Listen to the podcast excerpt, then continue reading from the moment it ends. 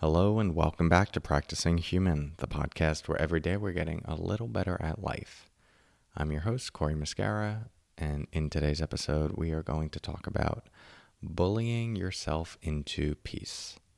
More to come on that in a moment. First, let's settle in together with the sound of the bells.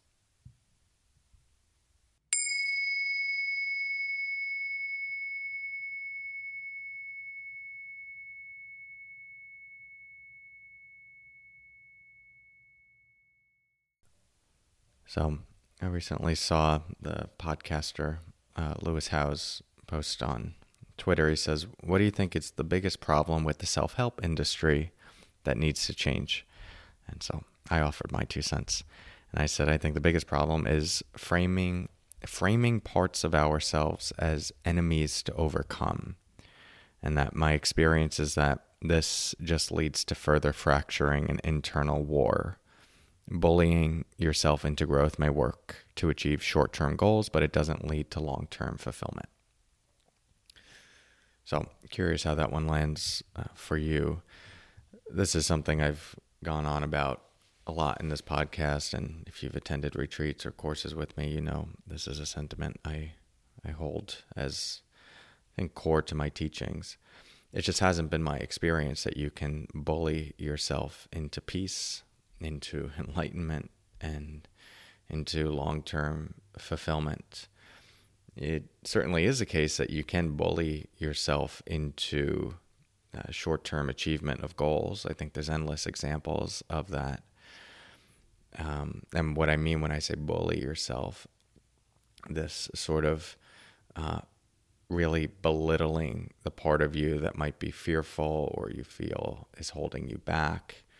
Um, that sort of what's wrong with you?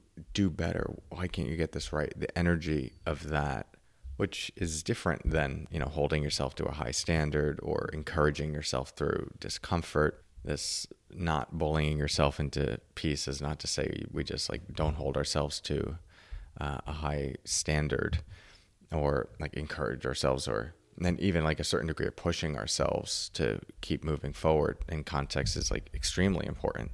That's not what I'm talking about. I'm talking about where you you try to hate yourself into sh- into change or shame yourself into change. And yeah, the examples of that that can work is like you can be yelling at yourself while you're trying to run a marathon or if you're trying to lose weight, you might just tell yourself like how terrible you look and any form of you know shaming or hating or bullying that you know we can all we all know because we've experienced at some point in our life whether we've been on the delivering side of it or the receiving side of it. Most of us have been on both at one point or another. We know what that's like and i think that's a, a sentiment that is often carried through in personal growth uh, narratives and modalities. Um, you know, the one person I'm really looking at with this these days is the the author and uh, ultra marathon runner David Goggins. Not sure if you're familiar with him. He wrote a book called "Can't Hurt Me," and you know he's he has an amazing story. I mean, has just been through so much hardship and he's seen the aspects of himself that he would term as weak and fearful and holding him back. And he's found his way for overcoming those parts and pushing through and doing absurd feats, physical feats, you know, like a hundred mile uh, marathons uh, in a weekend, eight weekends in a row, which is just ridiculous and holds the record for a number of pull ups and you know 24 hour period or 17 hour period just stuff that you would look at and go like wow this person is clearly doing something incredible. And if you follow him on instagram or check out any of his stuff he's he's got a, a certain way of being that um, is very intense and very aggressive. And you know his sign off is stay hard stay hard. And it's it's basically like calling yourself into um, a higher, more intense, more productive, uh, better performing version of yourself. and there's a lot of it that's like I think you can find really inspiring, especially at certain times in your life when you're trying to overcome something or push through something, or really uh, like pull on a certain version of yourself to come through. And so those things are always interesting to me. Those those case studies because anytime I offer something to you here as a teaching, any and anytime that I figure out like what is it that I subscribe to as a form of behavior change or a path toward well-being, I like to check it against everything. Um, I think that is one reason that maybe people have been drawn to my teachings over the years is that uh, I, I really turn over every rock or a lot of them, and just because some someone says something is true, I, I, I challenge it from a lot of different perspectives. And so here, like I'm holding one pole in what I'm talking about, where it's like we can't bully ourselves ourselves into uh, fulfillment or real peace, um, or even like real sustainable change. And then like, well, let's look at like what that does look like for someone who's extremely popular and has accomplished a ton um, and is a motivating force for a lot of people, like David Goggins. Like, why might that be incomplete? Well, my my perspective, I've I've listened to his, um, you know, gone through his book. I've listened to podcasts of his as well, and there's one he did several years ago uh, with Joe Rogan I was just watching a clip of, and um, he he talks about how you know he's he's also like really vulnerable even though he's got this like, really hard shell to him. He's he opens up about himself his present self um, in ways that he gets scared and fearful. And he talks about in the interview early on how like there's a part of him even right now that like wants to run out of the interview wants to flee uh, and doesn't want to be here and wants to withdraw. And like the way he works with that is just in a sense like shoves it down and pushes through and brings forward the self that he wants to be. And that's very much like how he's molded himself into who he is. Uh, and obviously i'm not david goggins so i can't speak to all the nuances of, of his approach. I'm just pulling out what i'm seeing and what i'm hearing as true right now. But that was fascinating to me because um, there is still this part of him that you know that fearful part you know we could call it a younger self um, that that is there. It it actually hasn't been transformed. And the way he's working with it is by in a sense like putting his foot on that part's head uh, and temporarily suffocating it. And you know you can you can push forward like that uh, and you can achieve a lot of goals like that and, and you can rest in a certain version of yourself temporarily uh, like that. But the thing for me that I'm I'm interested in this life and you know interested in teaching as well is like what does it look like where we don't constantly feel like we're at war with ourselves or that we can't be still or we can't be with ourselves um, because there's some part of us where we're scared of or we haven't made peace with or we don't know how to communicate well with. So that's one thing. Like I, I, look at that and i go okay there's a lot of accomplishment here. And the guy does also seem to enjoy his life but i wouldn't necessarily say there's a deep fulfillment and wholeness because it seems like this part is something he's constantly at war with. And I look at other people, you know, maybe aren't doing 100 mile marathons in a weekend. I don't know if that's a secret weapon to be able to do that. But I look at other minds and hearts that I aspire to, you know, monks I've met, but other humans who have done a lot of deep work. Uh, and there's not this relationship with themselves. Um, and yet, you know, it's much softer and open um, and compassionate and kind.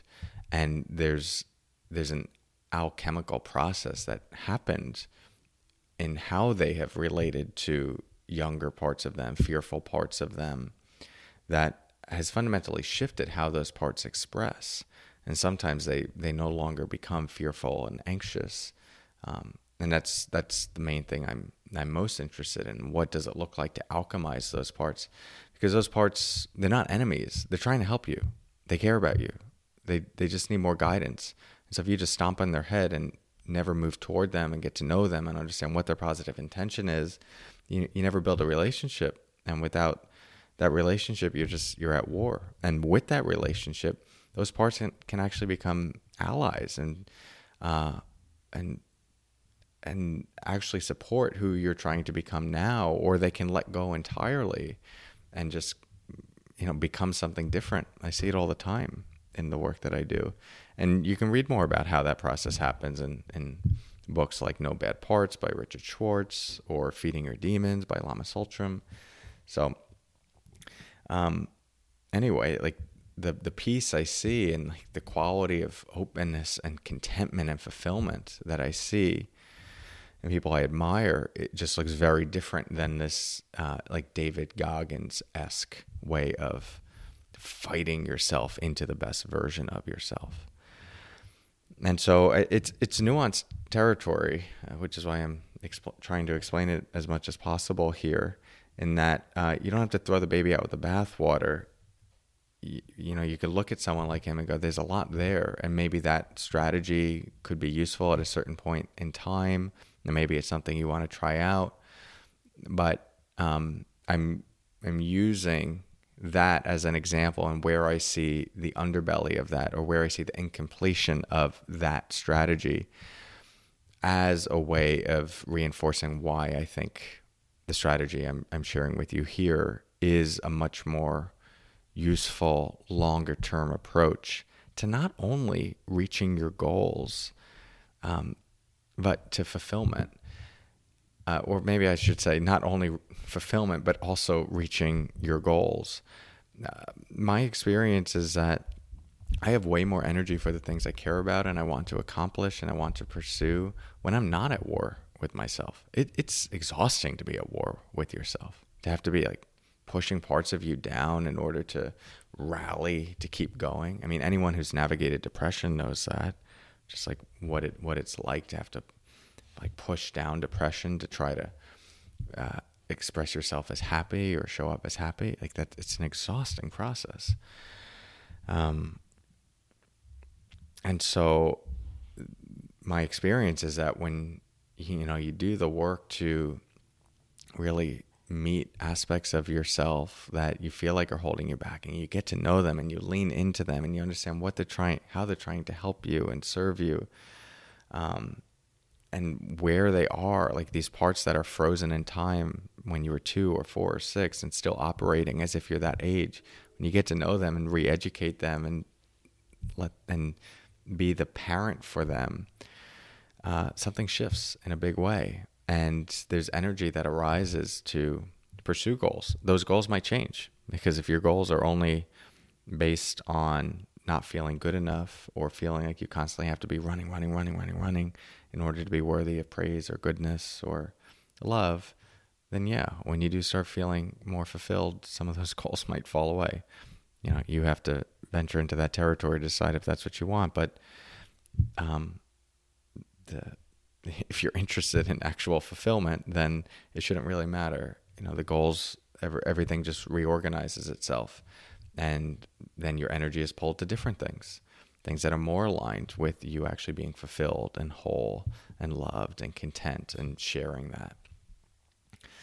So it's a very long winded way of saying uh, I don't think we, we bully ourselves into real growth, real sustainable growth and especially the thing that I can more stand on into peace, at least in the way that I understand peace, where you can just be in yourself, in the wholeness of yourself.